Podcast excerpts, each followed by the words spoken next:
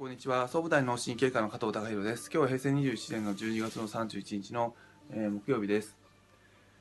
当院に来院される患者さんでいろいろ検査していただいて、で、体の緊張が強いということで、意識して力を抜くっていうことをしていただいて、その中でリハビリ、あるいはウォーターベッド、体をほぐすようなこと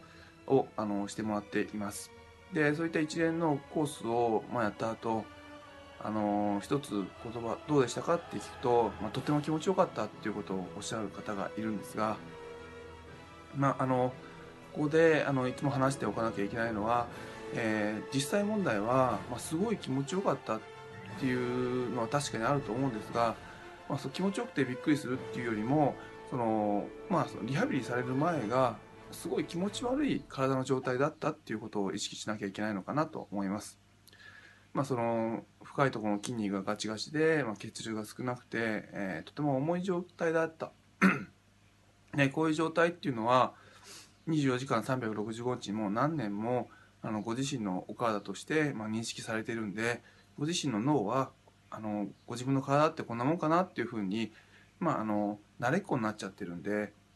その気持ち悪い状態が慣れちゃってるっていうことを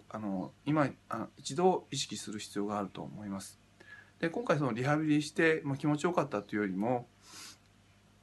気持ち悪い状態から少しほぐれて、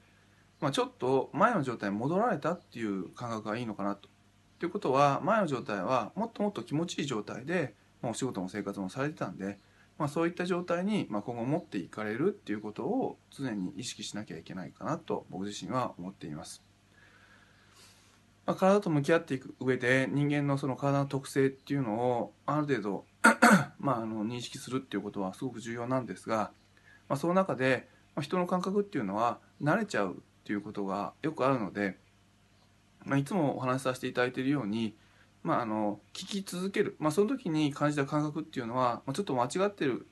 という前提で、聞き続けていくと本当の感覚っていうのはじわじわ戻ってきます。で、テレビのニュースとかで、ゴミ屋敷に住んでいる方っていうのを、どっかで見たことがあるかもしれないんですが、普通の、そのゴミじゃない整理された家で住んでた時に、そういったゴミ屋敷で住んでいる方を見ると、ギョッとして気持ち悪いと思うんですが、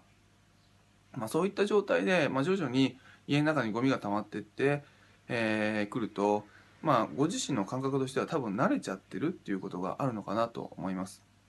で、そして何とも思わなくなって、捨てる気にもならなくなって、そのままゴミばっかになっちゃうっていうことがある。